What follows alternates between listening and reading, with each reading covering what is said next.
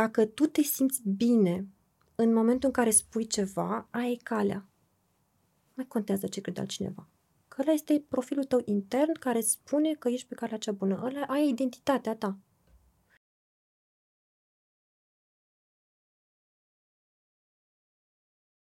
Vreau să-ți mulțumesc că ai venit astăzi. Mulțumesc și eu pentru invitație. Păi, cred că a căzut așa, de la o inimioară și la te vreau acolo și te-ai zis gata, vin. Când? Da. Și uh, mie îmi vine în minte acum tot timpul uh, sfârșitul de an pe care l-am făcut eu la Craiova la niște clienți de-ai mei și unde am fost plimbat la alți parteneri de business de-ai lor care făceau uh, petrecerea final de an, unde erau patru proțapuri așa cu berbecuți, cu purceluși, cu toate alea. Uh, bineînțeles, lăutari și tot ce trebuie. Și mi-am aminte reacția ta în care mi-a spus, Rareș, ce vrei să arăți prin asta?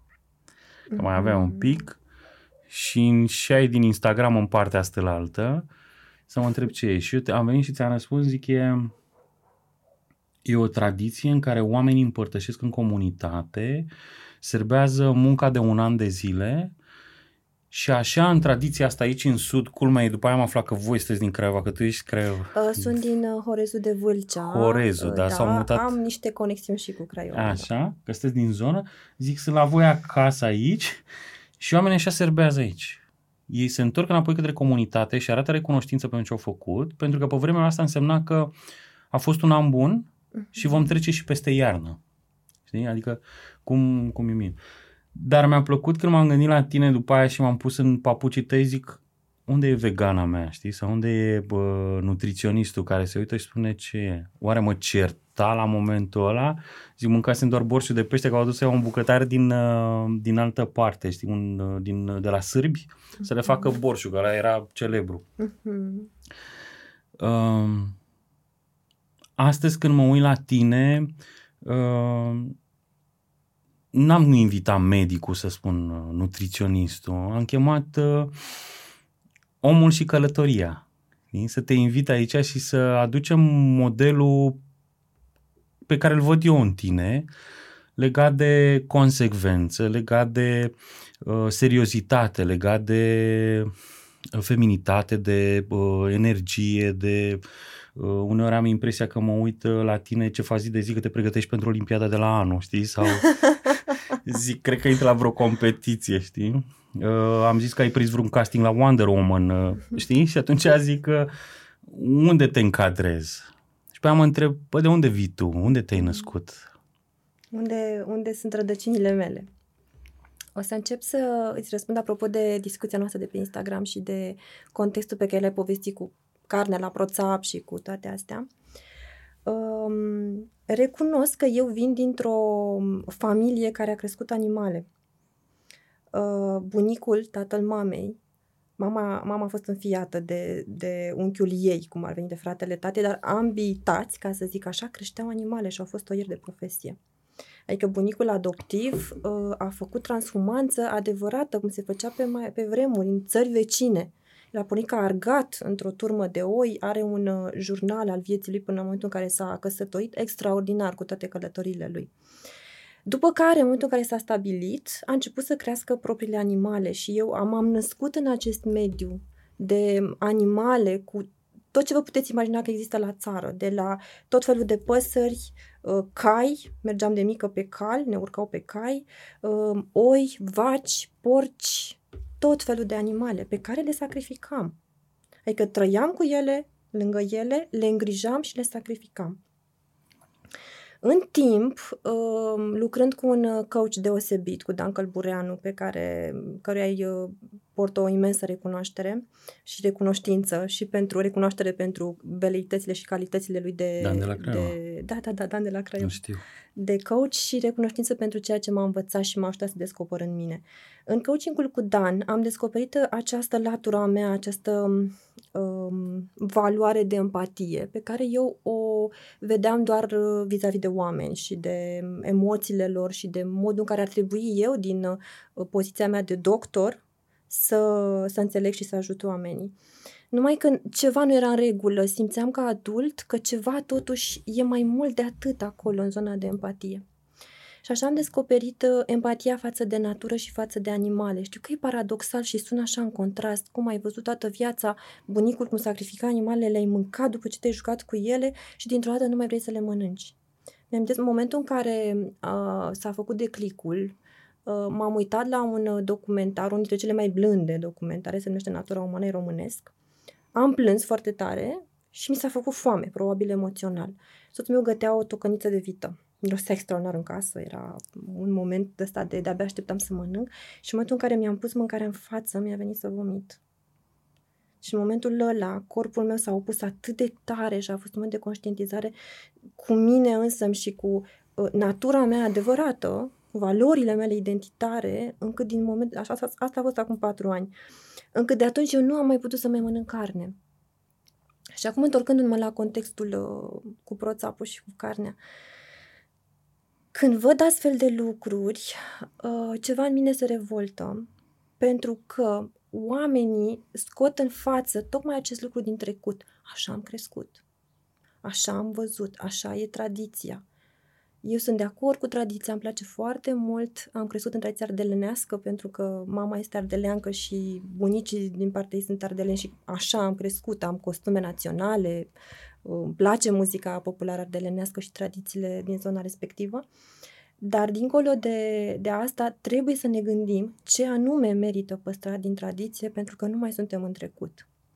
Și când vorbesc de mâncare, în mod special, apropo de provocările pe care le avem noi, mie mi se pare că relația noastră cu mâncarea și felul în care ne tratăm resursele spune multe despre noi, despre de unde venim și unde mergem. Noi suntem acum în prezent, nu mai suntem în trecut. Avem cu totul alte provocări, cu totul alte presiuni, cu totul alte, um, nu știu, abordări sociale și uh, nevoi. Și atunci trebuie să gândim diferit. Nu mai putem să mai aplicăm ceea ce era în trecut pe ceea ce există acum. Vreau să subliniez că din poziția de medic nutriționist nu am impus niciodată nimănui alimentația vegană sau vegetariană.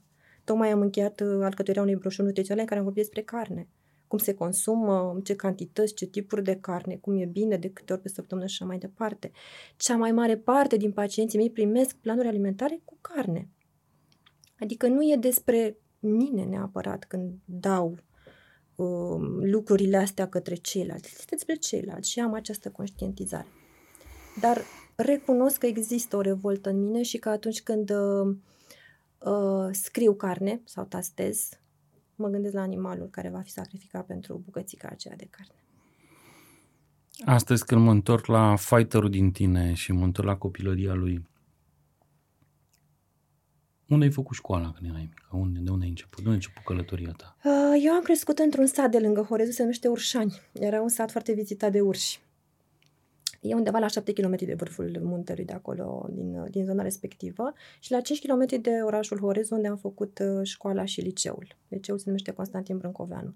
Din punctul meu de vedere a fost o școală nemaipomenită, una dintre puținele școli și licee în care se mai făcea carte, în care am găsit profesori um, din aceea de suflet, știi, pe care îi țin minte și acum. M-am legat foarte tare de profesorul de muzică, rar se întâmplă asta, de profesorul de istorie, de domnul Ciocan, de profesorul de uh, chimie, domnul Ciutacu, care a și decedat în timpul liceului și care mi-a arătat că pot să fiu medic. Eu știam de mică că vreau să fiu medic. Dintotdeauna am știut că asta vreau să fac. Când mă dintotdeauna? Este, de, deci de, de fiecare dată când cineva mă întreba ce vreau să fiu, eu asta mi-amintesc că spuneam, vreau să fiu doctoriță. N-am vrut niciodată să fiu altceva. Um, cumva, din contextul meu familiar și pentru că părinții s-au temut foarte tare pentru mine să, și vreau să, să-mi fie bine, nu m-au dus în direcția asta, m-au dus spre... Uh, pro, spre a fi profesor, la început profesor de matematică și apoi profesor de engleză. Dar uh, profesorul de chimie din uh, gimnaziu și apoi din liceu a fost cel care mi-a dat această încredere și care a vorbit cu părinții și le-a spus este foarte potrivită pentru asta. Și contează foarte mult să găsești în școală aceste repere, mentori, acești oameni, acești mentori adevărați care văd de vreme în tine ce poți să fii și care-i talentul. Văd diamantul și știu pe unde să-l duci să-l șlefuiești, să-l arăți frumos. Văd cărbunele din care poate să iasă acel diamant și ce presiuni trebuie să, să aplice și unde. Da, da. Mi-a plăcut foarte mult uh, și gimnaziul și liceul. Am un mic regret legat de liceu pentru că am fost genul de uh, copil uh, retras care a învățat foarte mult și am pierdut un pic din partea de distracție a copilăriei și a, uh, a conectării din, din, din punctul ăsta de vedere. Dar pe de altă parte, uitându-mă în urmă cu resursele pe care le aveam atunci și cu educația pe care aveam, nu cred că aș fi putut să fac mai bine de atât și comportamentul ăsta m-a și adus unde sunt acum, deci sunt foarte recunoscătoare. Focusul ăla la vârsta la care uh, energia, în loc să o duci la băieți sau la petreceri, da, ai dus-o într-o zonă de ce fac cu viitorul meu. Da, mă, asta este, nu știu dacă e neapărat o, un lucru foarte bun pentru un copil de vârsta aceea să se gândească permanent la viitor și să aibă anxietatea viitorului, dar da, eu mă gândeam des la ce o să fac, cum o să fac, unde o să vreau să fiu. Știam că vreau să plec în Africa, să salvez copiii de acolo, să aveam niște vise. Am făcut niște demersuri în sensul ăsta la un moment dat, poate ajungem să-ți povestesc, pentru că viața mi-a pus niște piedici, niște, mi-a închis niște uși către visul ăsta, special pentru a-mi deschide acest drum pe care sunt acum. În copilăria ta a mai fost un personaj destul de apropiat, cred că, de tine, pe care eu îl cunosc mai bine decât pe tine, să zic așa. Îți seamănă în anumite aspecte. Uh, tu ai o soră. Da, am trei surori. Trei surori. Da, am trei surori. Uh, cred că mai de menționat, așa ca să aveți un uh, context mai uh, și mai complet al familiei, faptul că tata este preot.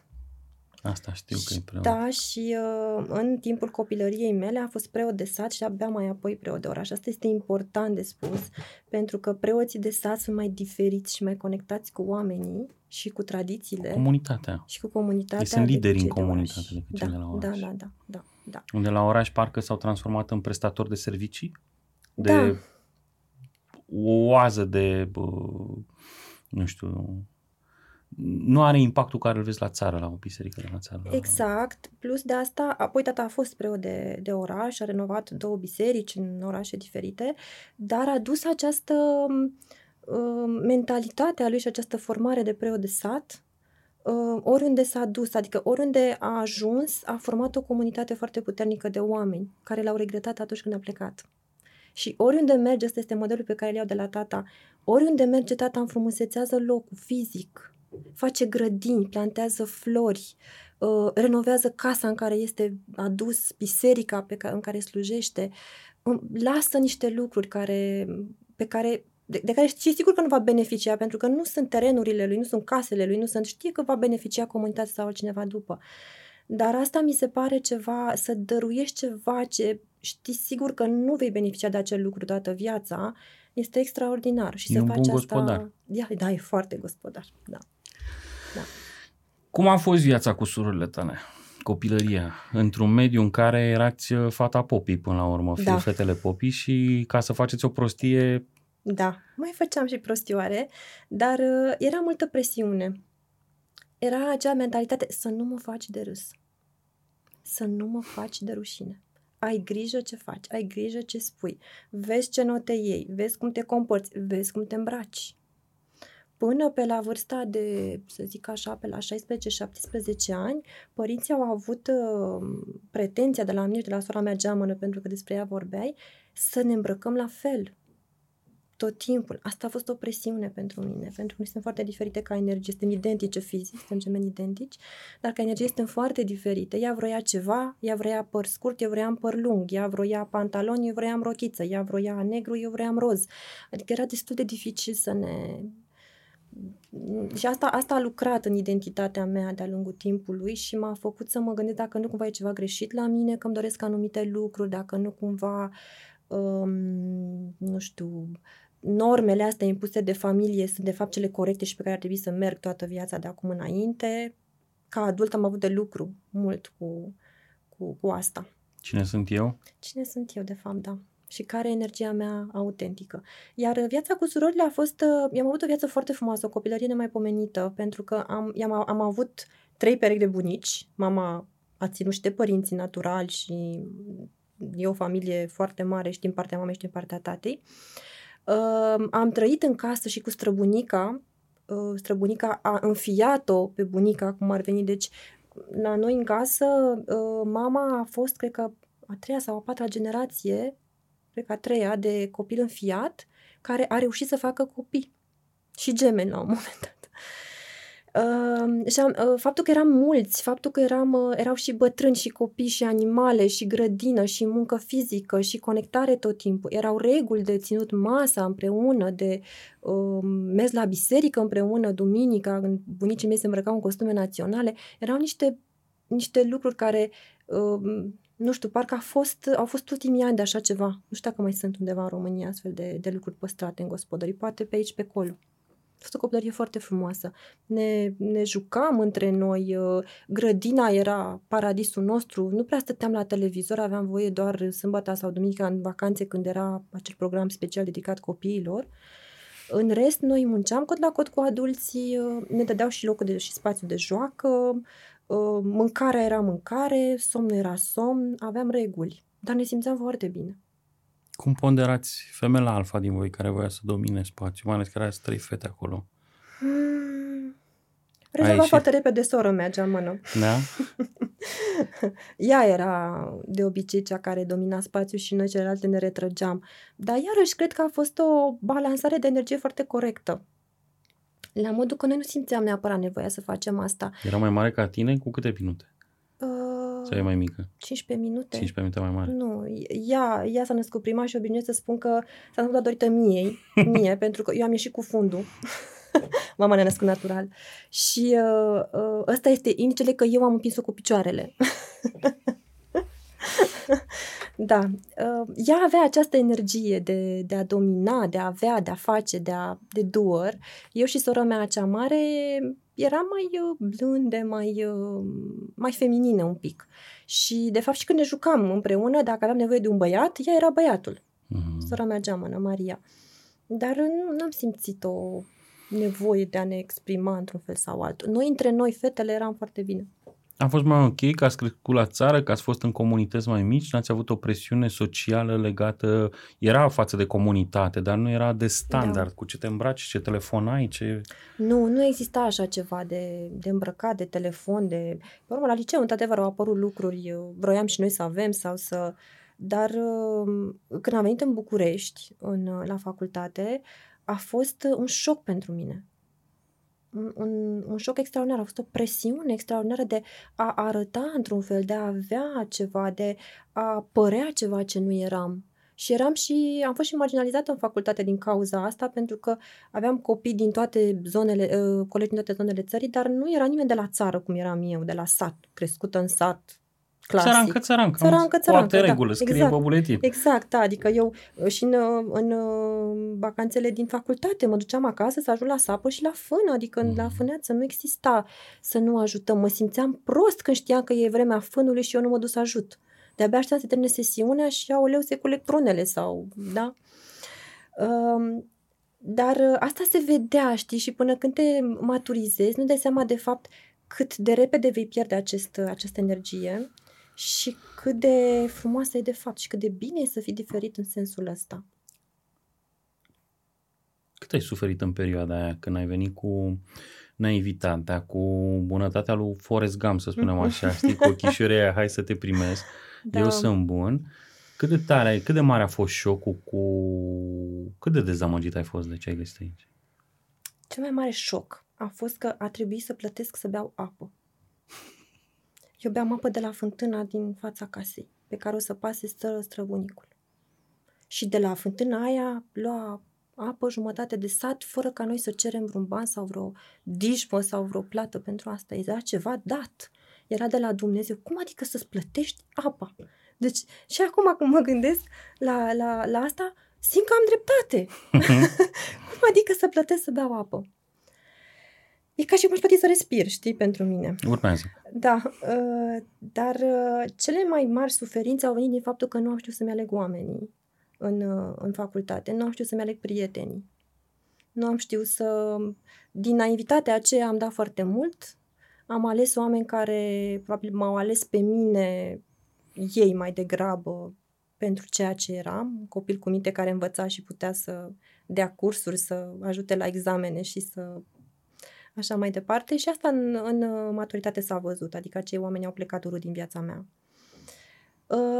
Le sunt și recunoscătoare pentru că m-au, mi-au setat un model de om uh, și niște repere de profile umane pe care acum când le văd știu despre ce este vorba, tratez cu empatie, păstrez distanța dacă simt nevoia. Adică poate ar fi fost bine să vină mai devreme în viața mea aceste modele, dar uh, suferința aia a fost bună și ea. Nu, nu, nu pot să zic că m-a lăsat traumatizată sau că trebuie să fac terapie acum pentru relațiile din, uh, din liceu. Nu. Știi că Romeo Crețu are, am stat foarte multe săptămâni cu el în aceeași cameră, în tabără, eram colegi de cameră ani de zile și el mi-a dat explicația asta că noi venim pe pământ, ne reîncarnăm în pâlcuri de suflete, adică ne întâlnim undeva și acolo sus când ne întâlnim ne spunem să-mi vii la vârsta aia să-mi predai lecția asta. Ce frumos! Sii? Și mereu când veneam la el, cum îi spun și lui Marius câteodată, Uh, am atras lucrul ăsta în viața mea sau a venit provocarea asta, uh-huh. Romeo avea replica asta tot timpul de la micul dejun, mi-a observat ce anume din tine ai atras asta, uh-huh. Știi? Da. Și mereu ne uităm la zona asta, ce lecții am de învățat în provocările care vin, da. Știi? Care este conexiunea mea cu mine, cu, cu spiritul și cu călătoria pe care o am de făcut. Tu ai avut niște încercări, da. uh, te-ai dus la o facultate care... Bă, ți-ai scris-o singură undeva în subconștientul tău că e drumul tău și e calea ta. Când ai ajuns acolo, ai găsit într-un mediu în care nu ți era aproape de sufletul tău, mm-hmm. La colegi, la, la școală, la mediul de acolo. Da. Care-i pragul cel mai mare de acolo? Ce ai învățat din momentul ăla? Cum te-a transformat pe tine din fata naivă de la țară care vine bă, după fân aici și... Mm-hmm. Bă, crede în bunătatea oamenilor până la capă și deodată și ia tot felul de uși închise. Um, a fost ceva foarte frumos la un moment dat, când am, am plecat acasă special pentru o muncă de genul ăsta de vară. Când m-am întors, mi-am dat seama cât de tare îmi place energia mea în contrast cu ceea ce se întâmpla în București. Eram în metrou. Și um, ăla a fost momentul în care m-am, cumva m-am deconectat, nu mi-am mai dorit foarte tare să mă conectez cu oamenii respectivi, mi-am dat seama că sunt ok așa și că de fapt vreau să țin cât mai mult de energia asta. Dar asta a fost pe la finalul facultății, adică eram deja spre adult. Dar te-ai luptat cu ego-ul tău, nu? M-am luptat foarte tare pentru că îmi doream să aparțin, îmi doream să mă asemăn cu colegii mei, îmi doream să uh, ies cu ei, îmi doream să pot să vorbesc cu ei. Eu rămâneam foarte mult singură pentru că sesiunile de la medicină se duc târziu în vară, surorile mele plecau, mai venea mama pe la mine din când în când să mă ajute cu gătitul și cu... Și pentru că eram foarte anxioasă și stresată și țin minte chiar mă asculta la anatomie, dar uh, altfel mi-era greu singură. Mi-a, mi-a fost foarte, foarte greu în singurătatea aia când ți era frică, ți este frică și nu puteam să împărtășesc cu cineva asta. Colegii mei ieșeau în cluburi, în sesiune, se întâlneau să-și împartă cursuri sau... Dar mai era ceva. Erau toți fumători. Am avut doar o colegă non-fumătoare și cred că și un coleg. Și asta îi... Cred că asta m-a ținut departe de a mă duce eu în grupurile alea când îi vedeam că ei vorbesc și că se conectează și se coagulează și se... Pentru că eu asta n-am vrut niciodată. Nu aș fi plătit niciodată cu prețul corpului meu o conectare cu niște oameni. Știai, asta era din cultura de la tata, pentru că acolo vii... Uh, ești un om care pot să discut, să spun am partea de mediu, am partea de uh, comportamente, de abilități și am credințele și convingerile care îmi formează mm-hmm. valorile mele și modul meu de a vedea și am partea de, de, de spirit în care știu pentru ce fac lucrul ăsta, de ce-ul meu. Da. Mediul în care ai crescut acasă, cel bisericesc, că erai toată ziua pă, da. În altar, bănuiesc că știi... Pă... Nu chiar că eram fată și fetele cică n-au voie. Ok, cică, dar, dar nu e cazul biserică, tău, cu siguranță. Da, da, da. Sau, sau, cu siguranță era cipă acolo, adică așa vă bănuiesc și așa vă văd în mintea mea. Când mă uit la mediul ăla, nu cred că a fost duminică să lipsiți prea des uh-huh. în copilărie.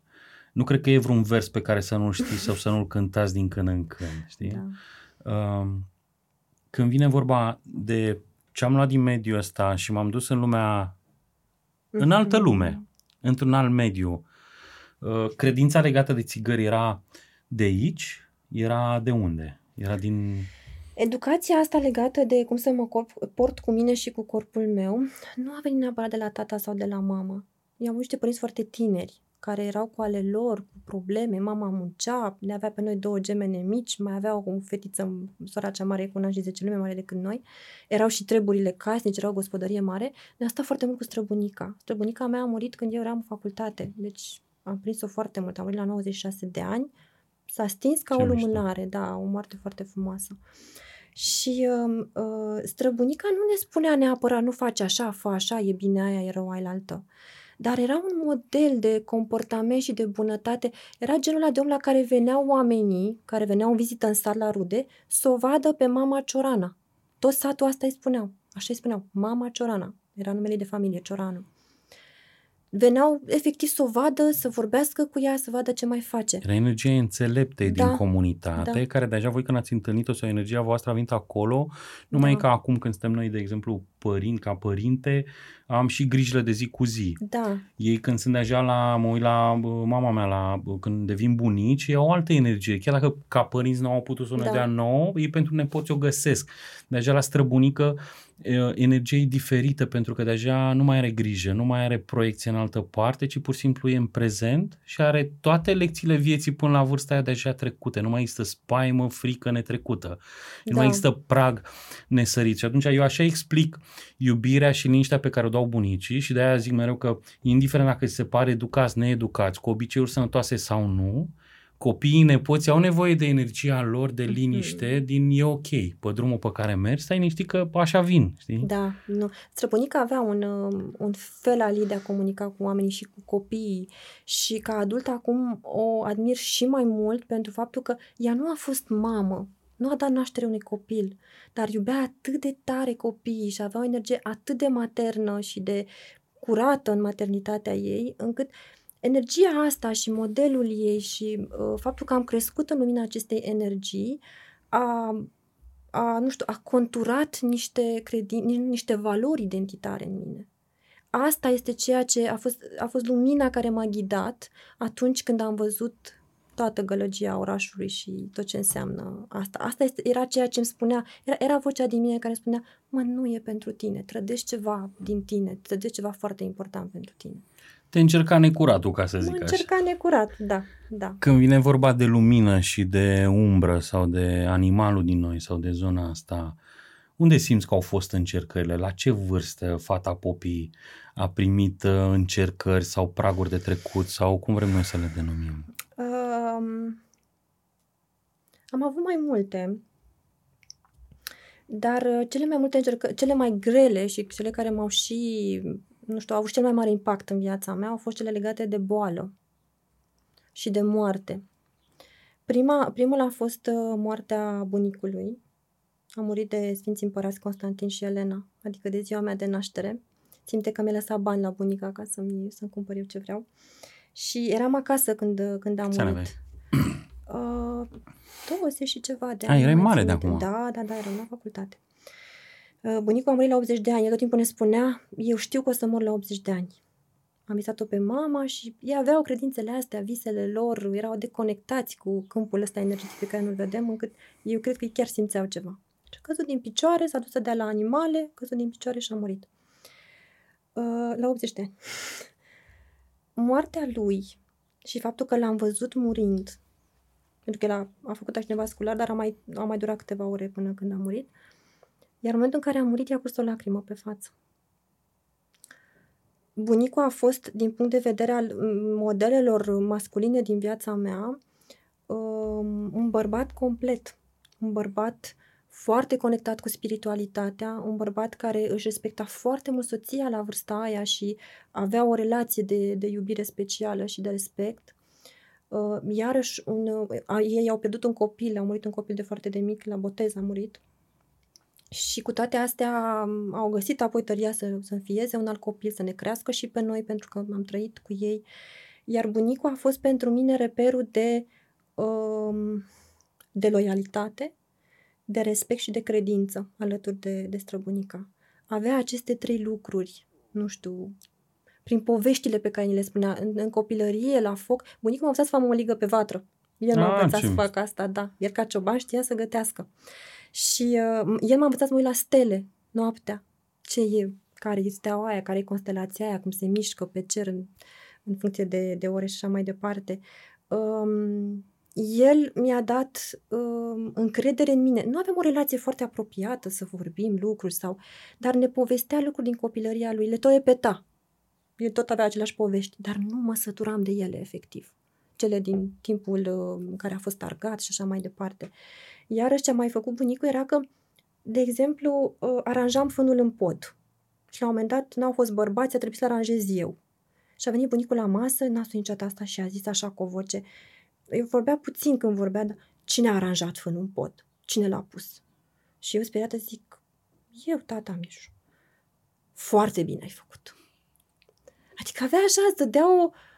Wow, am făcut ceva bine și vedea niște lucruri mărunte pe care le valida. Înțelegea cât de important era asta pentru oameni. Înțelegea cât de importante sunt lucrurile astea mici. Nu note, nu... Dai mulți de bravo acum?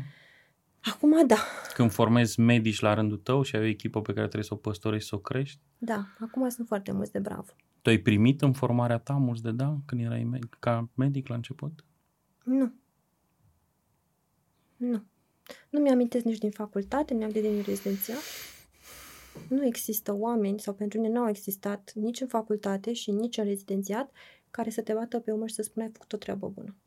Indiferent câte ore nu ai dormit, indiferent cât de lungă este garda, indiferent de câte ore de somn le-ai salvat, indiferent de faptul că tu ai văzut diagnosticul și ei nu, indiferent, nu contează. Nu primești. E și greu să devii doctor, medic? A fost grea călătoria asta? A fost grea și de foarte multe ori m-am întrebat dacă sunt în locul potrivit, dacă am ales bine. Asta mai întrebi? Nu. De când nu te mai întrebi? De când am început să fac nutriție. Da. Când m-am hotărât să dau la medicină și părinții nu mă lăsau, nu știu de ce le-a venit lor în minte ca în ultimul an de, fa- de liceu să mă întrebe totuși dacă mai vreau la medicină. Și le-am zis da. Și i-au zis, da bine, atunci să facem pregătiri, că eu veneam de la clasa de filologie, tot liceul făcusem filologie. Și ca să se asigure ei că eu fac ce trebuie, mi-am adus o doctoriță, prietenă de familie, care să-mi povestească această femeie cât de greu e să fii femeie medic. El, cu mintea de atunci, am înțeles ce făceau părinții mei. Și m-am enervat atât. Te încurajau. Să dau uh, supozitoare de motivație, nu? Da, da, da. da. Ți-au prescris da. viitorul atunci. Bine, acum văd câtă iubire au pus în această protecție a lor pentru mine și cât de tare și-au dorit ca să-mi fie mie bine și cât de speriați erau ei de fapt. Nu voiau sacrificiu meseriei. Exact. Exact. Ei asta au văzut în această meserie, doar sacrificiu. De fapt, ei prin, prin lucrul ăla ți-au arătat cât de mult te iubesc. Da, exact. Când ți-au adus tot acolo uh, și ultimul om care să spună arată cât de groaznic e, cât da. de puțină recunoștință primești din partea uh, comunității versus efort, pentru că cel mai mult uh, uh, din ceea ce faci tu se vede doar că a costat atât. Da. Nu mai știu ce mi-a spus femeia asta, mă crezi? Nu mi-amintesc nimic din ce mi-a spus. Țin minte doar că mi-a spus cât de greu este ei, cât de greu i-a fost în facultate. Uh, am admirat faptul că s-a deschis față de mine un copil, dar uh, nu m-a convins cu nimic. Și ăla a fost momentul în care părinții au zis, bine mă, du-te cu capul. S-a întărit ca oțelul, o lăsăm. o lăsăm am pus-o la foc, dar uite că stă. Da. Când mă gândesc acum la tine... Uh, Eu nu știu dacă știi, am crescut pe aceea stradă cu o persoană, cred că dragă ție, Laura Ene. Mm. Uh, da. Și Lăuriciu, casa părinților, este în fața blocului unde am crescut eu. E o străduță între noi.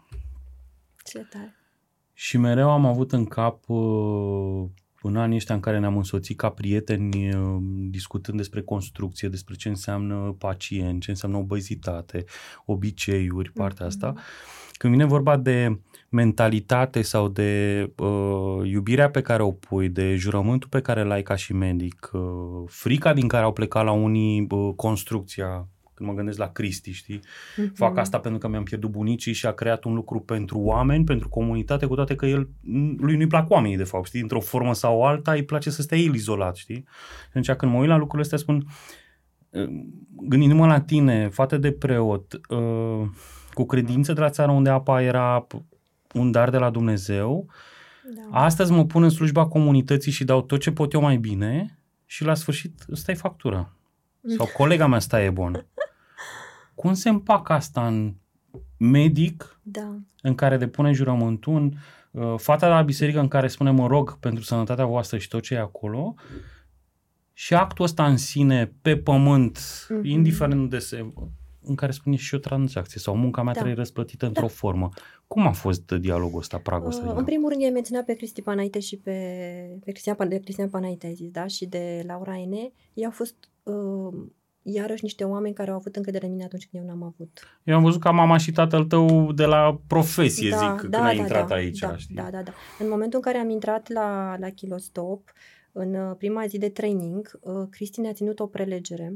Eu m-am dus trasă de păr acolo, pinsă, trasă, așa, și eram convinsă, mă duc o zi, nu o să-mi placă, să-i liniștesc pe oamenii care... Erai infumurată sau ego nu, prea mare? Nu, mă gândeam la chestia asta cu nutriția, la ceva, mă, da, chiar nu pot să slăbească oamenii ăștia singuri, chiar trebuie o clinică de nutriție, pentru chiar trebuie să plătească, pentru, adică eram, aveam niște credințe limitative legate de asta.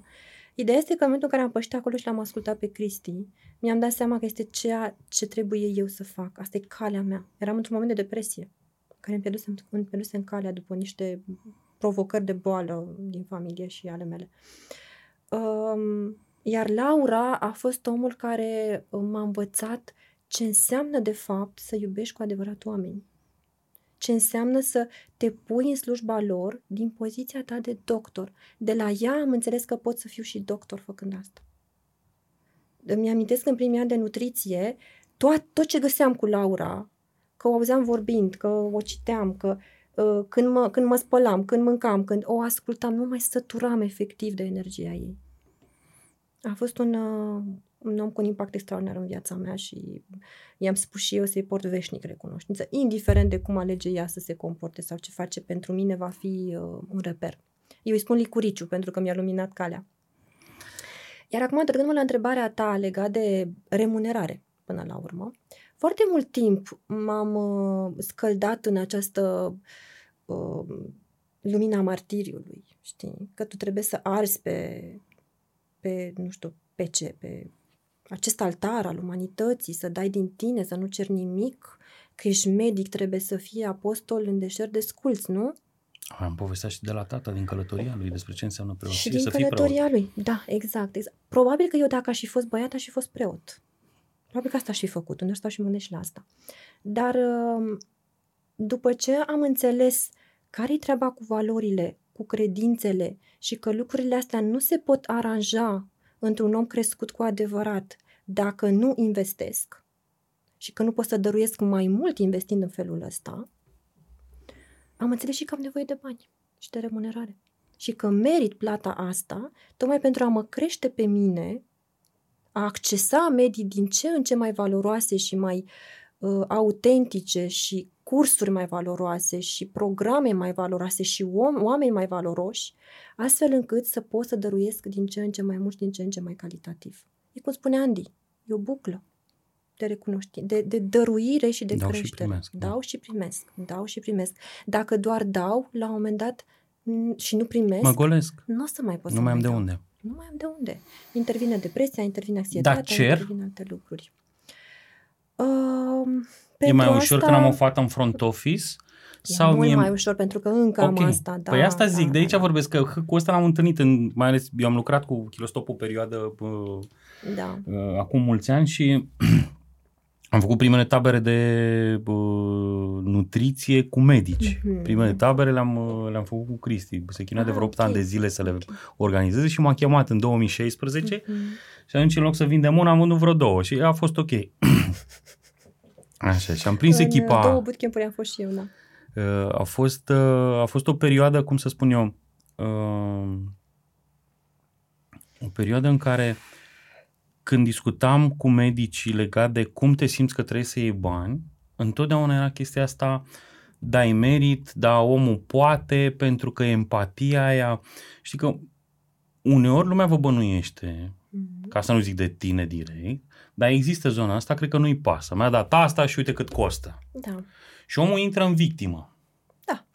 Și îl mai ajutăm și noi, din zona de limbaj, și știi foarte bine ce spun când vorbim de language and behavior, în zona din limbaj când îi spun te ajut, adică din start tu ești nea, te salvezi, mm-hmm. eu intru în salvator, eu medic, nu sunt partenerul tău, da. de, să te însoțesc și uneori mă poziționez în părintele care are grijă de copil mm-hmm. și îi dau din iubirea mea sau îi dau, proiectez pe el anumite lucruri și dau totul de la mine și ba mai mult taie la jumate sau mm-hmm. fă-i abonamentul mai mic sau eu nu-i dau lui dreptul lui de adult, dar după aia când vine la următoarea ședință și el n-a trecut tot pe raportul zilnic sau pe bă, în aplicație ce are.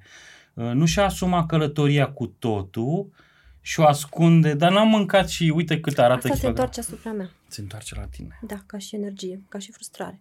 Uh-huh. Foarte mult timp am făcut ce zici tu. Cu prețuri mai mici, cu tăiam din preț, cu îți dau orice, te ajut de acasă, dăm mesaje, sună-mă. Am lăsat oamenii să intre în spațiul meu personal foarte mult, din dorința de a-i ajuta, de a-i salva. Eram într-un triunghi dramatic cu ei împreună. Îi puneam eu în victimă, dacă era nevoie. Te salvez eu, cum? Tai acolo în victimă, că vin eu și te salvez.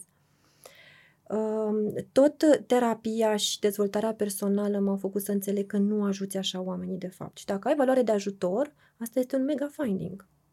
Să înțelegi că dacă ții omul într-un triunghi dramatic, e pentru tine, pentru că vrei tu să stai într-un persecutor sau într-un salvator. Adică asta este foarte egoist și foarte... Mult despre ego. Da, mult despre ego. Și mult despre da. ce ne lipsește în viața noastră și n-am adus încă. Exact. De asta încă am lucrurile astea. De asta mă ajută foarte mult sistemele și procedurile. De asta nu sunt antreprenor, pentru că nu știu dacă aș putea pe sistemul meu de valori să antreprenoriez o afacere. De asta mă ajută să fie un sistem ești capable de cineva. Ești managing partner în compania în care da, ești acolo. Da, dar nu am dar mi-ai zis clar că nu vrei să te duci în zona de antreprenoriat. Da, deocamdată nu, tocmai pentru că nu am această uh, putere și nici, nu știu dacă e din mine, trebuie să descoper asta, mai am de căutat, uh, dacă aș putea să impun un astfel de sistem. Mă ajută mult ca o asistentă personală, mă ajută mult un program de prețuri la care e, ăsta e maximul de reducere pe care îl poți să faci. Tu decizi la cine dai reducerea asta, la cine o dai pas, la cine nu dai deloc. Adică o mută la altul sau la mine? Este și la mine. O asum? O asum, da. Sau câteodată dar... spune la gri, ia tu decizia, eu mă duc și mă ascund nu, în... Nu, nu, nu, nu fac niciodată asta. Nu. Eu decid cui dau și ce dau. Uh-huh. Dau și reduceri de cincizeci la sută. Dau și gratuitate. Criteriul după cămașă, după ceas, Criteriul după... Criteriul este după cât ești de implicat, după uh-huh. ce ai demonstrat. Am acum o pacientă foarte dragă mie, uh, care e, locuiește în altă țară, nu mai știu să spun acum, cred că în Anglia, care are o poveste de viață extraordinară, dar după ce am aflat povestea, ea este uh, brutăreasă, cofetăreasă și slăbește de mănâncă norii. Adică asta spune ceva despre motivația ei. Toată ziua cu nasul în prăjitur și ea slăbește două kilograme pe săptămână. Da? Adică după două luni de slăbit așa și când mi-a povestit că este greu cu banii, zic, nicio problemă. Zi-mi, cere-mi ajutorul. Pentru oamenii ăștia, mulțumesc, cu tot dragul. Merită. Sunt oameni care, la care am învățat să-mi dau seama, dar asta tot lucrând cu oamenii de diferite tipologii, am învățat să, să-mi dau seama, să văd niște repere, dacă nu-i dau acum reducerea, mai stă? Sau dacă nu-i dau reducerea, sau dacă îi dau reducerea, ce impact o să aibă asta pe, pe procesul lui de slăbit sau pe schimbarea lui? Oamenii care sunt în schimbare autentică au nevoie de acest ajutor. Oamenii care au venit doar să primească o hârtie cu niște diete, ceea ce eu nu fac, uh, vor pune problema de bani. Ce plătesc la tine? Ajutorul? Know-how? Uh, maestria? Mai asta prejudecata tot ta? Tot încerc să aflu. Judecata ta? De ceva timp eu funcționez doar pe cerere, adică la Kilostop oamenii vin la mine doar pentru că cer la mine, adică nu se duci de marketing sau de... Da, ești cea mai scumpă de pe acolo sau printre cei mai scumpi ca și fi. Da, suntem un grup de mai mic de medici care, care avem acest privilegiu. Ați ajuns la nivelul de maestri sau prin rezultatele pe care le-ați adus? Ne numim experți, experți, nu știu dacă suntem încă maestri. Dar uh, pe oamenii ăștia îi întreb, știi, când văd pe chestionarul lor, că e un chestionar pe care îl completează la început, Instagram, adică de ce ai venit la Kilostop, e întrebarea. Arată bine piesa. Instagram, uh, doamna doctor Elena Țambrea, filmulețul cu tare, uh, mi-a povestit cineva despre Elena Țambrea. De sau ce? Așa. Asta întreb și eu. Ce anume din ce ați văzut, ați citit sau ați aflat despre mine v-a adus aici? Am avut o pacientă care nu știu dacă are nevoie să slăbească și încă e în program, care mi-a zis că a venit, am venit să te cunosc. Am venit pentru tine. Pentru energia ta. Da, pentru și energie. Atunci știi chitul pentru ce este. Da, dar această energie, dacă nu este și um, educată, adică dacă nu vine și cu o valoare în plus, nu aduce nimic. așa, ne uităm la televizor la Elena Țambrea și luăm din energia ei, nu? Dar cred și intuiesc că ceea ce văd oamenii este că au și intuiția lor că din această energie pot să ajute acolo unde alții nu au putut sau s-au putut ajuta pe ei înșiși. Pentru că, în general, sunt oameni cu un istoric foarte mare de, de, de diete, de reîngrășări și așa mai departe. Sunt oameni care la prima întâlnire plâng, plâng în fața mea. Pentru mine asta este o mega validare, că omul poate să plângă de la primul contact cu mine în prezența mea. Care are încredere în tine. Da, da. Și își dă voie uh, în proces. Asta sau eu iau ca pe e o energie potrivită în acest cabinet care dă voie și invită la deschidere și la vulnerabilizare și avem nevoie de asta neapărat ca să facem să meargă procesul. Întrebarea mea pentru tine care mi-a venit acum, tu de ce ai simțit să vii în podcastul ăsta? Pentru că ți-am zis că nu vreau să vorbesc despre expertul din tine, nu vreau să vorbesc de uh, mm-hmm. etichetă, cu toate că, că o să te întreb. O, nu, o să te întreb și despre ce... Zi-mi tu de ce ai venit și spun eu de ce te-am chemat. Mai rare și am tot auzit de tine, nu te cunoșteam personal. Mm. Cred că am și văzut niște filmulețe dintr-un podcast al tău și uh, mi-a plăcut că atunci când te-am întrebat despre ce o să vorbim, mi-ai zis că nu o să vorbim despre chestii medicale. Eu cam vorbesc despre astea, știi, nutriție, medicină, sunt toată ziua cu nasul în ele. Prea mă întreabă lumea despre mine. Așa, despre construcția mea. Cine ești tu? Cine sunt eu? Și m-am gândit să văd cum mă simt într-un mm-hmm. astfel de context. Mulțumesc frumos că ai onorat uh, invitația mea. Eu te-am chemat pentru că eu cred foarte mult că, și asta vorbeam și cu Laura, Laura care era medic la Monța, la toate spitalele din, adică dacă o nimerea, avea vreo șapte spitale în același timp. Și când s-a apucat să facă clinica ei și a plecat uh, pe drumul ei separat și ne tot vedeam să discutăm de bugete, de construcție, de cum facem, ei zic, omule, de ce te tot duci în traumă? De ce te duci și iei cazul când e la final, când omul e deja aici? Hai să mergem. Pe mine ce mă atrage cel mai mult la tine e că modul în care tu reușești să spui pe limba mea a unui copil despre ce se întâmplă, cum pot să combin, la ce să fiu atent, la ce se uită o mămică, la ce se uită... Uh-huh. Modul ăla de hai să prevenim, exact. Nu prea îl face nimeni. Da. Știi? Da. Uh, mai pui un standard și mai arăți din spate că nu mi-arăți când ești în depresie, nu mi-arăți când ești supărată, nu mi-arăți când, cum spun eu, faci căcuțe sau lucrurile care nu sunt frumoase în viața noastră da. Sau vin într-o formă sau alta, că nu în fiecare zi facem la fel, nu în fiecare zi ne trezim la fel. Nu când te duci la sală e tot timpul zâmbetul ăla care te-a plesnit pe tine așa frumos mm-hmm. și spui, uite cum sunt. Nu, câteodată mă cad din pat, adică m-am împins celălalt, știi? Da. Nu spun de provocările din parteneriatul comod de lângă mine. Cum se simte el când, nu știu, și chiar poate, dacă vrei să-mi spui, bă, aș pre... mereu am stat și m-am uitat cum e bărbatul care trebuie să susțină o femeie atât de puternică și care trebuie să facă, mai ales când ea a băgat în a cincea direct și a plecat de pe un drum medic și se duce să se caute și în dezvoltare personală în anumite proiecte foarte deep, adică ai luat târtă în copul și ai dat în interior, foarte puternic, ca să împaci energia mentală de aici, să te întorci înapoi în corp, să te duci în sufletul tău, să te duci către misiunea ta și să spui din ce sunt eu construită de fapt, da. Ce fac eu, pentru că la școală te învață, nu știu, una din reguli era câte calorii și-a ieșit. Da. Cât bagi avut. Calories in, calories out. Pe mine m-a învățat uh, avocatul meu, domnul Popescu, când lucram cu ei și dădeam consultanțele. Am învățat cum să slăbești. Mi-ai zis, vrei să slăbești? Da, e simplu, nu mai mânca. Da. Nu-ți mai trei nutriționist, cum spui și tu. Nu mai mânca și s-a terminat. Da. Dacă ne uităm la mixul ăsta în spate, ești printre puținii pe care, uh, când mă uit la ei, la modul în care argumentează, și n-ai fost unul care să fi dus călătoria în zona aia. N-ai avut o obezitate sau uh, în zona aia. N-ai trăit pragurile. Cum îi spuneam și lui Panaită, eu sunt cel mai bun consultant al vostru, am fost client și știu ce înseamnă călătoria unui obez. Adică dacă vrei să, să-ți dea cineva cum să faci o clinică mișto, ia-l pe ăla care știe călătoria. E, tu știi și zona asta de psihologie, de uh, trăire, de praguri, de uh, rezistența corpului în anumite momente care vine din traumă, vine din altceva. Și asta discutam și cu Laura, pentru că și ea și Cristi au făcut și psihologie, s-au făcut uh-huh. mult în zona asta de N L P, de analiză da. Tranzacțională. Ca să înțeleagă oamenii. Ca să înțeleagă. Da. Să înțelegem de ce nu merge doar cu calorii sau de ce nu merge doar cu diete sau de ce nu merge doar cu venit la nutriționist. Pe studii, așa ca o paranteză. Pe vremuri era glanda. Și acum mai e. Așa ca o paranteză, pe studii ce funcționează cel mai bine în slăbit și menținere ca și program este comunitatea, grupurile de suport.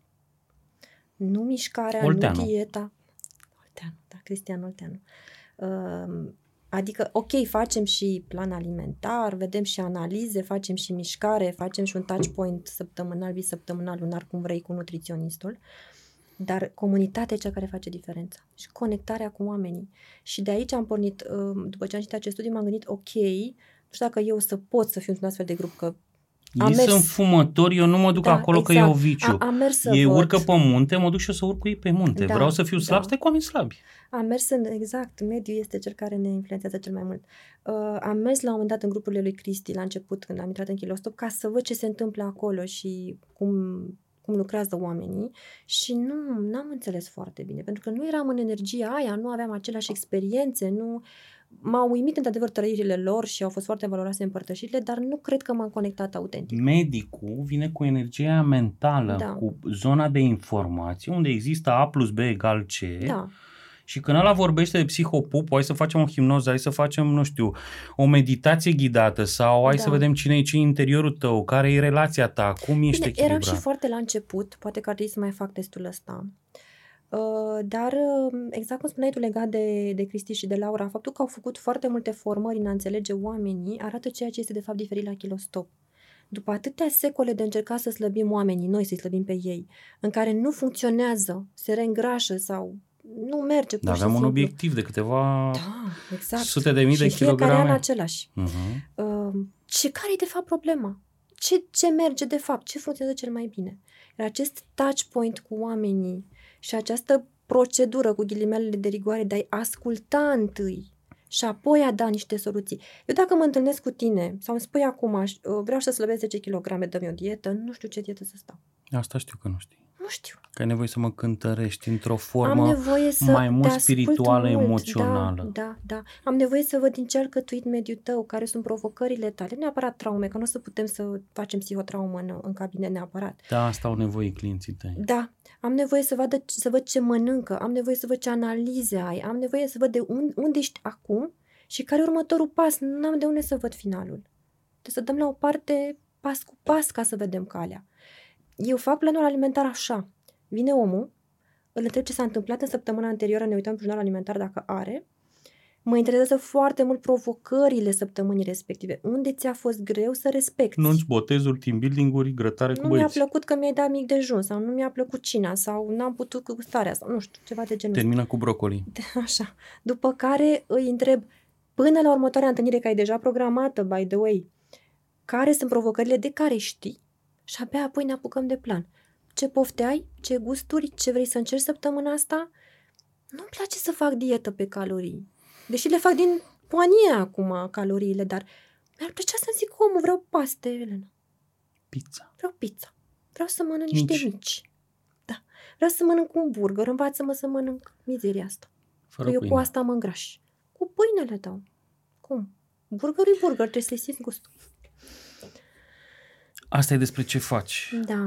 Latura cealaltă este neputința. Și eu am trăit-o alături de prietena mea, Laura, care îmi spunea hai să te slăbești. Că și ție la fel spuneam, slăbește-mă. Știi? Este singurii mm-hmm. prieteni la care când, când pot să mă adresez, le place să le spui hai mai slăbește-mă. Știi? Adică când vin în zona asta, am simțit și neputița prietenului care nu poate să te scoată dintr-o zonă și ai avut cu siguranță pacienți, oameni apropiați care vrei să-i ajut da. Să creacă, treacă de momentul da. Ăla. Iar replica mea la, la către uh, Lăuriciu a fost uh, lasă-mă să ies din relația asta, să pot să mă eliberez emoțional și pe aia pot să vin în călătorie. Tu când te uiți la pacienți și de obicei când ne uităm la pacienți nu intrăm în zona aia că nu am competență uneori, că e prea profundă trauma sau durerea, știu dinainte că calculul va ieși dar el se întoarce în același mediu da. al lui și atunci... Da, exact. Ai nevoie de competența asta de psihologie, ai nevoie să știi cum să-l ghidezi, să-l însoțești. Da, și chiar așa de multe ori mi-e frică să mă bag acolo.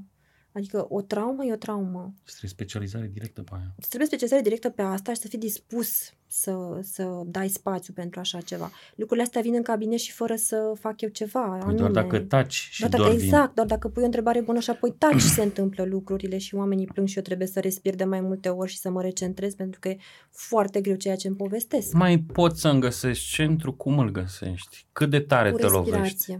Cu respirație. Adică pe, pentru mine corpul este reperul întotdeauna. Dacă reușesc să mă con- reconectez la corp și să-l conștientizez, îmi revin și pot din nou să fiu întreagă. Noi plângem și la reclamă, da? Când e în cabinet și ți-a dat-o, direct. Da. E croșeul ăla. Unde e omul, unde e medicul, unde e emoția, unde e corpul tău atunci? În momentul ăla, ce mă ajută cel mai mult este să-mi dau seama, să-mi dau seama că nu e despre mine. Îți repeți asta ca o mantră? Da, da, ca o mantră. Nu e despre mine, e despre cel din fața mea. Mi s-au povestit situații de violuri, de bătăi, de omoruri, de ce n-am auzit în cabinet. Tot felul de traume și de, de, de lucruri pe care oamenii le duc și când îi vezi cum zâmbești și cât de luminoși sunt, nu le-ai bănui că le duc în, în spatele lor. Uh, când vine ceva atât de greu, mă conectez foarte tare cu străbunica. Respir, mi-am amintit să respir. Sorin Giană mi-a dat o super... Uh, o super unealtă și foarte simplă, faptul că trebuie să stau dreaptă și să respir. Să da postura. Postura. Uh-huh. Mă, să mă concentrez pe postură, să respir de trei ori și să ascult, să tac din gură, tot timpul să spun, nu e despre mine. Taci din gură, ascultă. Și după ce terminăm, îmi dau voie și să plâng dacă e nevoie. Adică deci să-mi dea și mie lacrimile. Uh-huh. Da, da, dacă asta Îți simt... muși limba des? Uh, în ultima perioadă nu. E suficient să văd reperul ăla, știi, să-l identific de parcă aș zice ceva. Andy îmi spunea, când vrei să dai un răspuns, taci și gândește-te care e al doilea răspuns mai bun decât primul pe care îl poți da. Și dacă nu găsești nici pe la taci. Stai mă, că sămânța de olteancă pe undeva vine să... e aia care iese prima dată. Da, da. E aia da. Care... Hai să ne uităm la bază, nu ce bă, sunt evoluat după ce am dat de cinci ori și zece ori cu capul de... Da. Da, dar, da, dar instinctul este, instinctul este să aici. Mă arunc, să uh, vorbesc, să-l ajut, să-l îmbrățișez, să îi dau un cap dacă da să mă enervez. Când te-a dezamăgit și nu s-a ținut de plan uh-huh. și ți-a făcut promisiune, jur, și tu, uh-huh. na, eu sunt de la Tulcea, la noi logo-ul e pelicanul, ghițimul, la voi nu știu care, dar când vine vorba asta, la câta îmi vine să-l dau capul de mă spun nu mai veni dacă nu te ții de treabă? Uh, aici am altă abordare. Tot în timp am învățat, bineînțeles, tot de la pacienți, pacienții au fost cei mai buni profesorii mei, că trebuie să fiu sinceră cu oamenii și să le spun, să le arăt uh, vizual, verbal, în toate felurile posibile, că nu merge. Și dezamăgirea ta? Nu este, nu există dezamăgire. Nu simți că ai investit timpul nu. Sau nu-ți pare rău? Nu, eu sunt Dar zona de etică că n-ai rezultat? Nu, absolut deloc, nu. Sunt convinsă în momentul ăsta că tot ceea ce am făcut cu un om care nu a slăbit va avea la un moment dat un sens pe calea lui. Ori se va întoarce la mine când va găsi un moment potrivit, ori s-a menținut, poate că i-am oprit o îngrășare, uh-huh. poate că i-am oprit un accident vascular cerebral, nu știu. Are sens tot ce fac în cabinet, am, am credința asta, nu mi-o poate zruncina nimeni. Ce frumos! Da, nu, eu nu sunt acolo degeaba. Nici când stau, nici când pacientul nu vine, nici când nu slăbește, cu atât mai mult când slăbește sau îl văd cum înflorește. Dar la pacienții la care nu merge, am mai multe unelte. La început facem un grafic despre ce ne așteptăm să se întâmple pe luni, pe săptămâni, pe kilograme. Face și soft un grafic despre cum a mers, dar au mers de fapt lucrurile. Îi arăt și îl întreb, dumneavoastră, cum vedeți lucrurile? Sunteți ok cu asta? Dacă omul e ok și vrea să continue așa, continuăm așa, e despre el, nu e despre mine. Acolo asumă adultul din el că asta își dorește da. Și își face el singur călătorie. Îl fac responsabil. Uh-huh. Am un pacient care vine de luni de zile, nu slăbește un gram. Și îl tot întreb, măi, ce mai facem? Mai programăm? Da, eu sunt foarte bine, sunt, pe fără tine mă îngrășam. Uh-huh. Da, e foarte regulă. Mai am un pacient foarte drag care m-am întâlnit aseară, care, care nu a dat niciodată dietă. N-a vrut niciodată o dietă. Îmi ține niște jurnale Aș putea să fac o carte din acele jurnale. Am două fișe așa groase de la el, îmi printează pentru că el le ține pe telefon, pe aplicație. Sunt făcute la sânge, cu tot ce a băut, tot ce a mâncat, tot ce a respirat, miligram, tot ce a mișcat, totul. Alcool, tot. Și mă roagă doar, Elena, vreau doar să te văd, pentru că mă inspiră energia ta, și să-mi spui ce vezi tu, conștiințele tale de pe aceste jurnale, ce pot să fac mai bine. Așa am descoperit că el cu două pahare de bere se menține, cu trei se îngrașă, că cu vin poate să slăbească în cantitatea de... Că dacă la, când bea vin și mănâncă, nu știu, macarons, mănâncă două, e ok dacă le mănâncă la prânz, la cină. Și așa a slăbit omul ăsta douăzeci de kilograme. Ce frumos. Bând și mâncând. Iei victoriile acasă, iei și eșecurile acasă? Le-am luat o perioadă. Laura îmi spunea, când m-am mutat în casa în care stau acum, mi-am plantat pe lângă alee trandafiri din aceea pe tulpină. Aveam mulți. Și povesteam Laurei de trandafiri, că făceam coaching cu ea și mentoring, și spuneam și de pacienți și de cât de greu este. Și, și îmi zicea, Lili, i-am, i-am zis, Lili, Lili, când intri în curte, te rog să lași fiecare problemă la câte un trandafir. Dacă ajungi la ușă cu toate, mai sunt de, de lăsat, te ștergi pe picioare bine, bine, bine, bine, îți pui în minte tot ce ai de spus și nu intri în casă cu ele. Și am făcut asta o perioadă, până când cumva din exercițiu nu le mai duci acasă. Uneori soțul meu chiar mă întreabă ce s-a mai întâmplat, adică vede că nu-i mai povestesc și e curios. Era obișnuit cu poveștile mele, cu pacienții mei, cu... tot din experiență vine, nu le, nu le mai duci, nu le mai iei uh, acasă. Și mai vine și dintr-un lucru. În experiență înveți să închizi acolo, în cabinet. Când ai închis fișa pacientului, s-a închis. Gata, am făcut tot ce Cât se putea. Cât timp ți-a luat până ai ajuns aici? Păi sunt în al optulea an de nutriție. Cred că undeva pe la șasele ani mi-a luat ceva timp. Mi-a luat ceva timp. E un cost emoțional, spiritual, fizic pentru meseria asta care îl simți acum? E un cost emoțional, într-adevăr, și cred că ar trebui să plătim cu toții prețul creșterii în această meserie. Nu vorbesc doar de nutriție, vorbesc de medicină. Și nu e vorba doar de a merge la cursuri medicale și a ne perfecționa sensul ăsta, e vorba de a învăța, să ascultăm oamenii, să le înțelegem tiparele și să vorbim pe limba lor, nu pe a noastră. Știi că dacă eu spun sindrom metabolic, omul ăla nu înțelege nimic. Nu știu. Dar dacă îi explic de hipertensiunea lui și de uh, ficatul lui gras care îl doare, e cu totul altceva. Da. Când mă uit astăzi cu ochii profesionistului de astăzi, a medicului de astăzi, și te uiți la școala prin care ai trecut, cât de tare s-a îndepărtat școala de ce are nevoie comunitatea? Ce îi lipsește astăzi? Unde a pierdut uh, contactul? Că e un știu. fel ca... Că mă uit și făceam în mașină să vin aici, făceam și analogia asta cu biserica. Mm-hmm. Și biserica undeva și biserica a pierdut contactul ăsta. De-aia astăzi avem coach, mentor, sau avem... Înainte era doar biserica. Doar biserica preotul. făcea totul. Aveai preotul, preotul din sat. Și medicul de familie. Care da. îți făceau lucrul ăsta. Astăzi undeva, eu astăzi dacă mă duc, chiar dacă sunt la Regina Maria, sunt în altă parte, ca cu medicul de familie, că mă duc acolo, primul care face pe, când se uită pe listă, mă ceartă.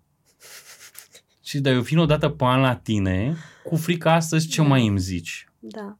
Să știi că, uite, asta este un hâc al meu din cabinet. Când pacienții vin și povestesc, îi trimit la diferite consulturi de specialitate, la analize și povestesc de experiențele lor, în care sunt certați, sunt așteaptă pe la uși, nu mi-a dat nimic, nu mi-a explicat nimic, vin îmi pun în față niște hârtii, nu știu, nu știu, uitați-vă și noastră, nu știu ce e acolo, nu știu, nu mi-a zis nimic. Um, Am, ți-am trimis sketch-ul ăla cu cum scriu, cum învață da, medicii exact, să scrie. exact. Um, E destul de departe de oameni, e aproape de corp medicina, într-adevăr, dar e foarte departe de oameni, de sufletul lor. Și nu ai cum să separi sufletul de corp.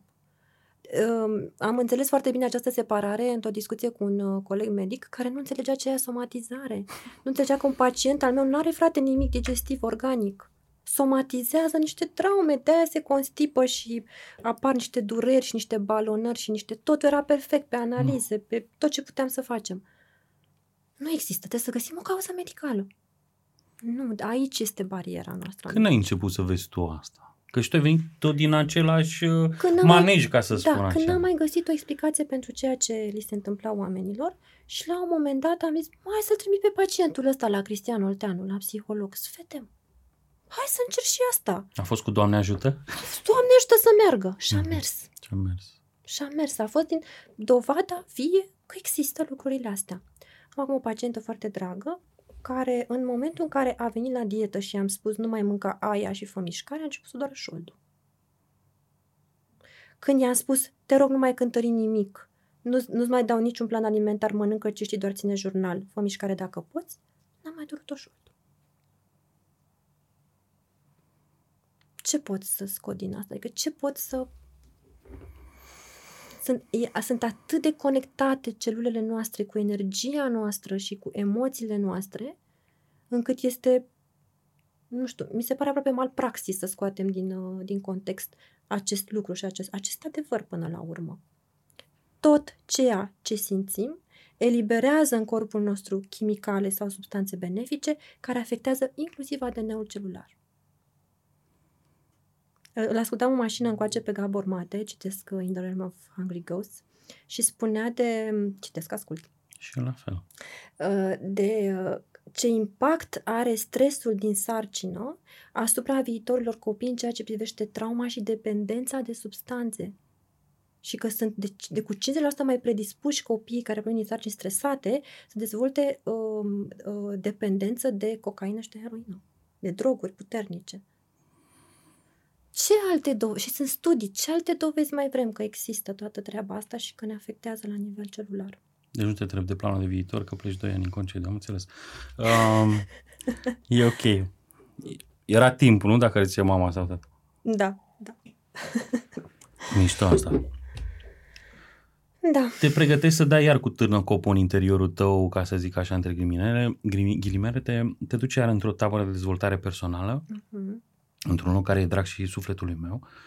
Uh, aminteai de Andy, îl consider și acum cel mai uh, bun trainer din România din partea asta de, de da. ce înseamnă a înțelege psihologia uh, omului în sală și cum poate să-ți pună în mintea ta, în mușchii tăi, anumite lucruri. Și de a genera concepte care să ajute după ce înțelege lucrurile astea, că asta este crucial, că mai sunt oameni care, care înțeleg, dar nu știu să transmită și să dezvoltă conceptele potrivite care să ajute oamenii. Păi e bancul ăla cu trainerii, știi? Care dintre ele? Ăla cu trainerul la tablă, care îți dădea cu capul de flipchart și spunea, nu înțeleg, nu înțeleg, știi?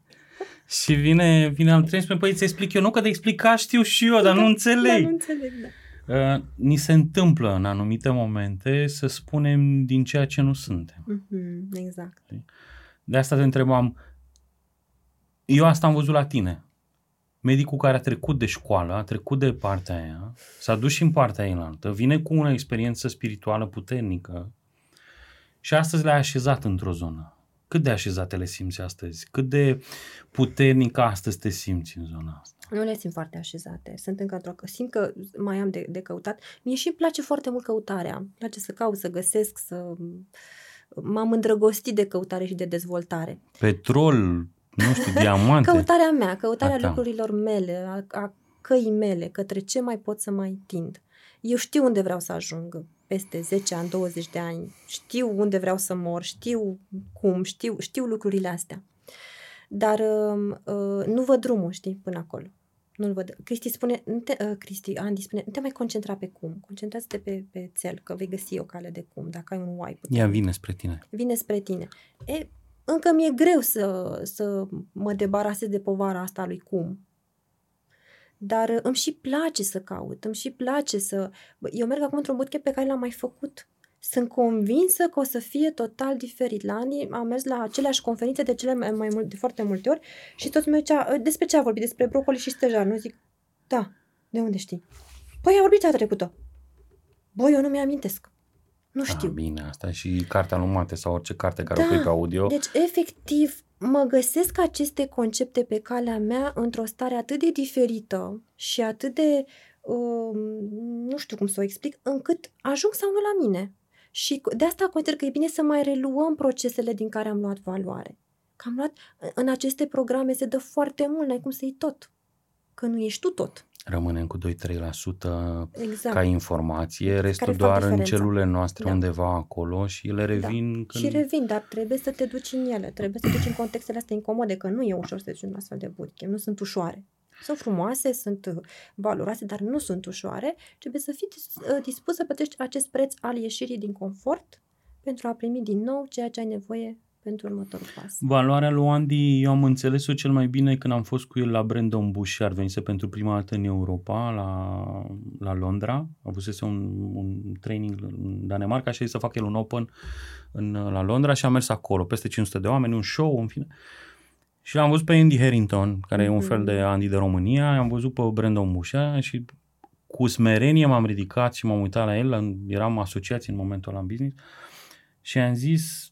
nu foarte hotărât ca să nu-și urce ego-ul prea sus. I-am zis, frate, ăștia nu sunt cu nimic mai sus decât tine. Mi se pare că poți să livrezi, e doar o diferență de limbă, că ăștia vorbesc în engleză și se adresează la două miliarde jumate.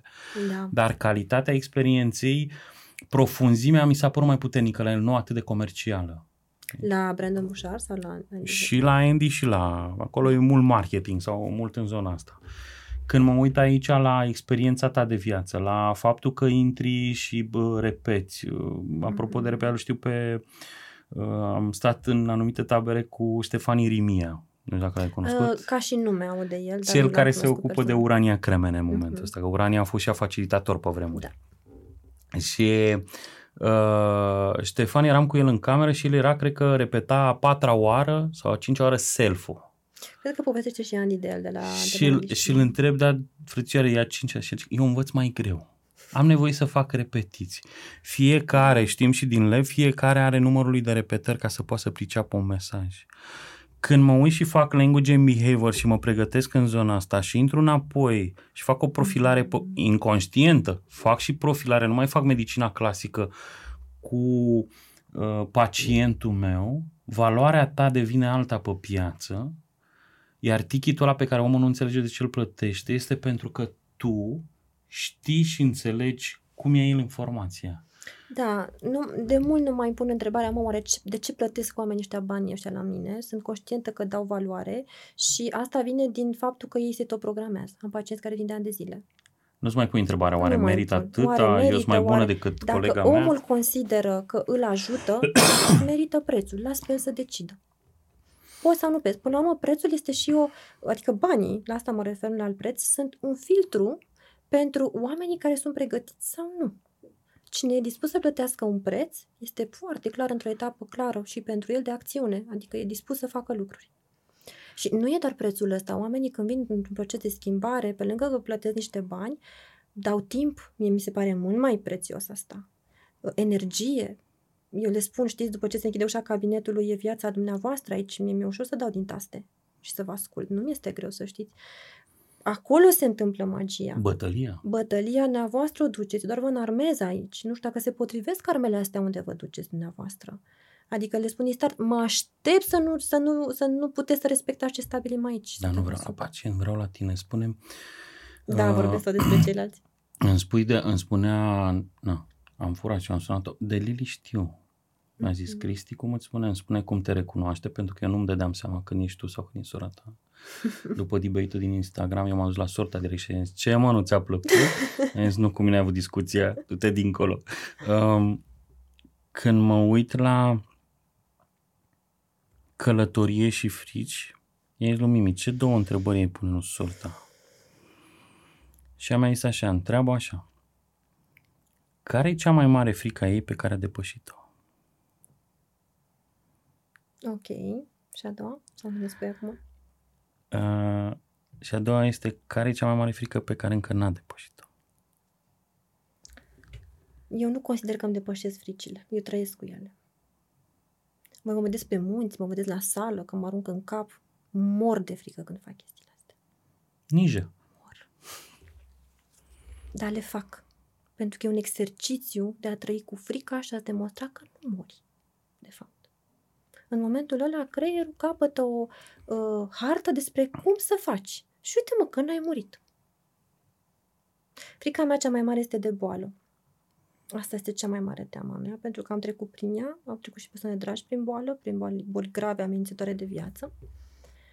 Um, și de asta fac tot ce pot și ține de mine ca să evit boala. Probabil că nu știu, nu știu dacă o să pot să evit toate bolile. Din ceva trebuie să mor. Știi cum zic moldovenia? Păi din ceva trebuie să chiar omul. Cauza decesului. Trebuie Cauza să scrie time of death da, și exact, motivul. Exact. dar măcar pot să-mi asigur o calitate altfel a vieții, știi? Și să trăiesc cât pot eu de departe de boală. Că nu-și vrei să mor din curiozitate sau de dor? Sau de dor?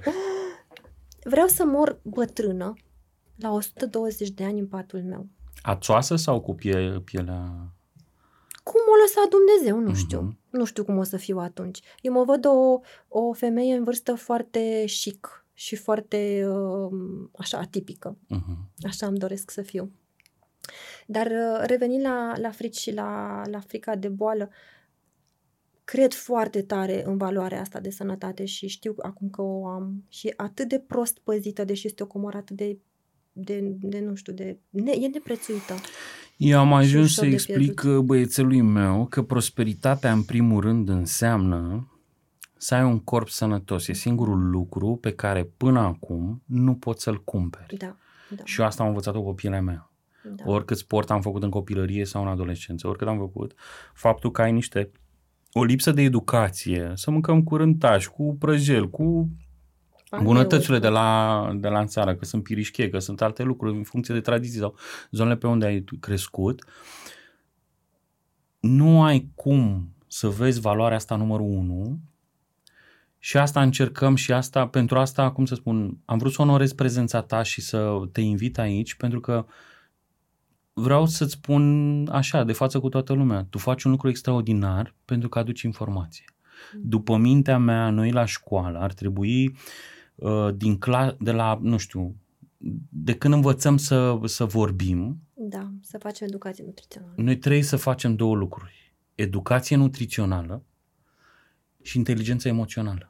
Una să înțelegem, una să înțelegem ce simțim, că de-aia urlăm, și după aia ce băgăm în gură când urlăm, după ce urlăm prima dată de când venim de la mămica noastră de acolo, pentru că sunt două lucruri despre care toată școala noastră pe tine te-a învățat când? Când ai ajuns medic, dar nu știu câtă inteligență emoțională ați făcut la școală, că nu știu dacă... Zero. Zero. Dar măcar ați învățat ce trebuie să mâncați la școala aia. Mă, cred că în familie am învățat asta. Nu la școală? La școală nu mâncam, mâncam de la pachet de acasă.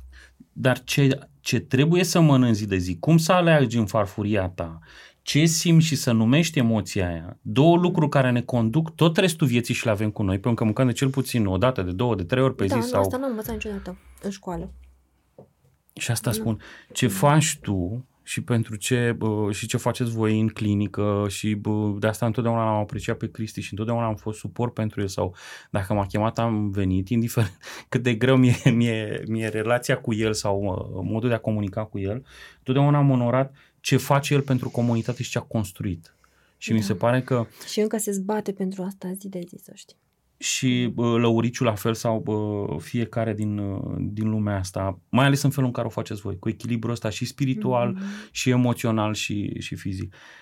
Cum a fost să treci de frica de a apărea pe sticlă, de a face filmulețe Aoleu, cu da, tine? Groaznic.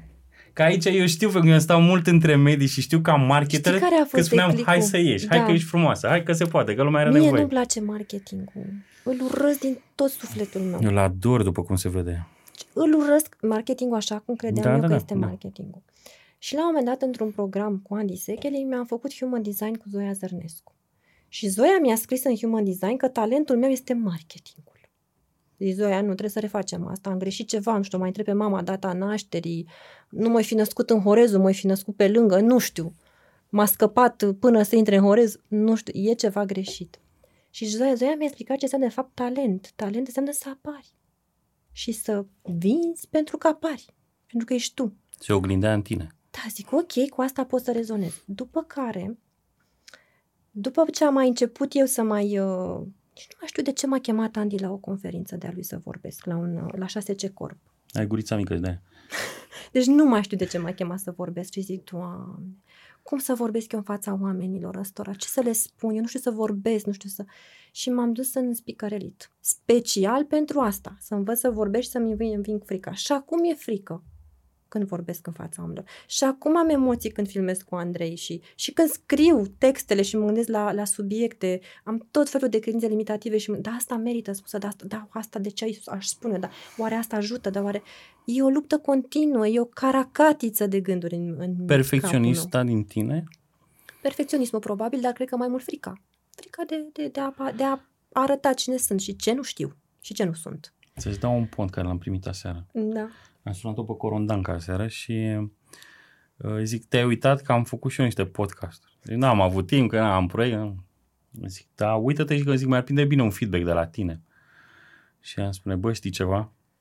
Tu crezi că eu dacă aș fi stat să mă uit la ce zice fiecare, aș mi făcut ceva vreodată? Da, exact. Dacă exact. Ție îți place și tu crezi că ceea ce faci e ok, da. Mai sunt oameni ca tine da. Care au nevoie de informație. Ăsta e reperul, Rareș. Asta am învățat, nu în Speaker Elite, în Speaker Masterclass, în Bergăbăr m-am făcut și Speaker Masterclass, că dacă tu te simți bine în momentul în care spui ceva, aia e calea. Mai contează ce crede altcineva. Că ăla este profilul tău intern care spune că ești pe calea cea bună. Ăla, aia e identitatea ta. Și ăla e reperul. Caut în mintea mea ce să spun, cum să spun, ce să zic și în ce fel, până că mă simt bine. Și asta se vede pe filmări. Asta e ceea ce vinde la mine. Că dau autenticitatea vinde la tine. Probabil. Alinierea probabil. La care ai ajuns în momentul ăsta și faptul că sufletul pe care îl pui, și mai nou am învățat că nu trebuie să-ți dai sufletul, să-l păstrezi mm-hmm. la tine.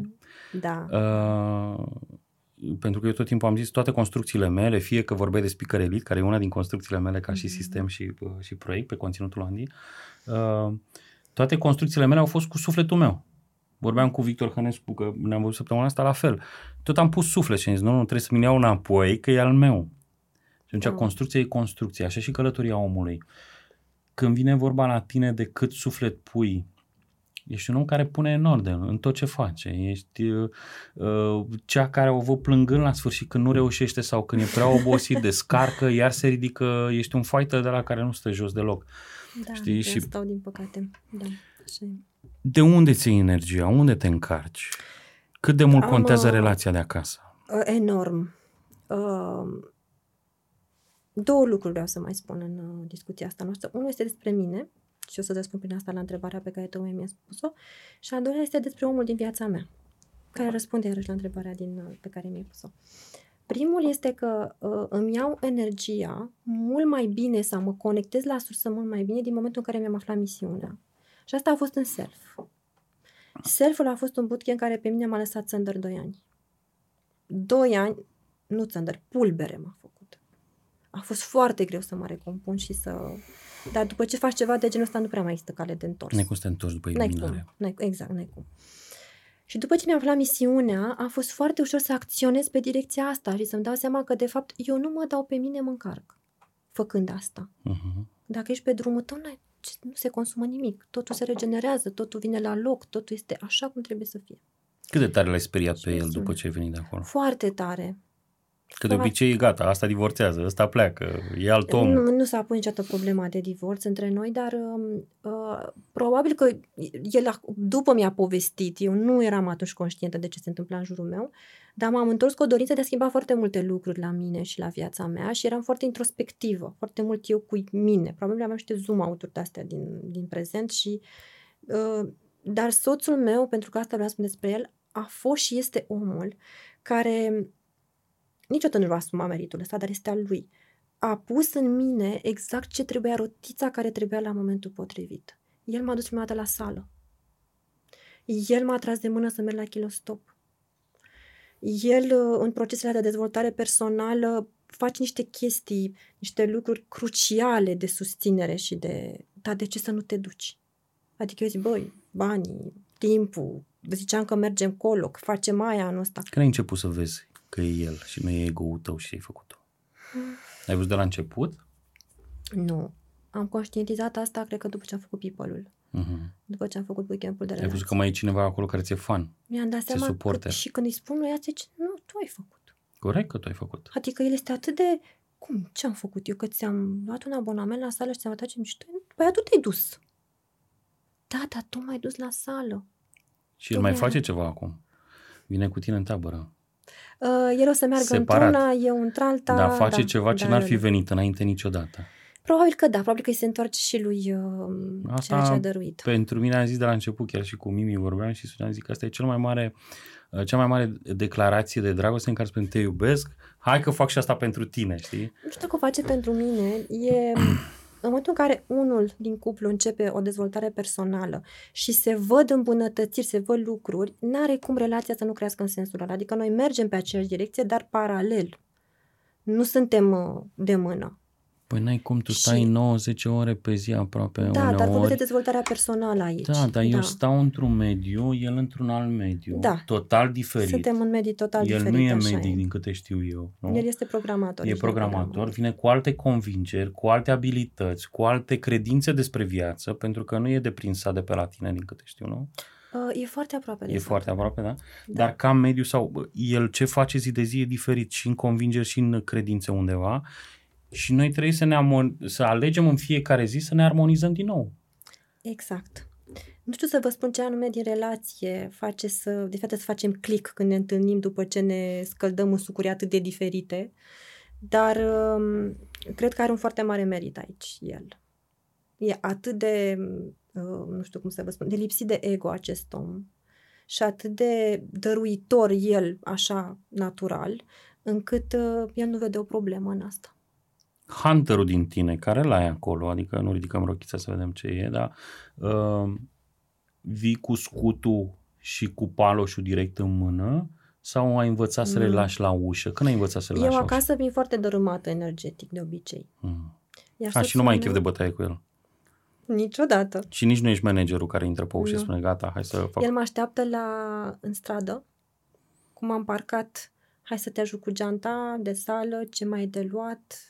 cumpărături, lasă asta, du-te în duș. Îți dă perfuzia de energie. În momentul de ăla este susținerea, este suportul meu, uh-huh. care mai dă energie să termin ziua așa cum trebuie. E vreo întrebare pe care nu ți-am adresat-o până acum? Nu cred. Cred că am discutat așa din uh, toate câte puțin, uh, cât să atingem uh, momentele esențiale sau ce face cu adevărat diferența în viața mea. A meritat să vii până aici? Da, clar. A fost un reminder și un review al meu cu mine foarte, foarte benefic și pentru mine. Mulțumesc! Cu drag și eu îți mulțumesc că ai acceptat provocarea asta, fără să mă atingi până acum fizic, ca să spun așa. um, știu că ești pe presiune și trebuie să ajungi la o altă întâlnire în câteva minute și îți mulțumesc frumos pentru darul care îl faci. Mulțumesc și eu. Și îți doresc multă sănătate și să poți să dăruiești în continuare educație și prevenție, așa cum o faci zi de zi, până să ajungem în altă parte. Mulțumesc! Mulțumesc, mulțumesc și eu, Rareș, că mi-ai dat spațiul ăsta de expresie. Mulțumesc în suflet!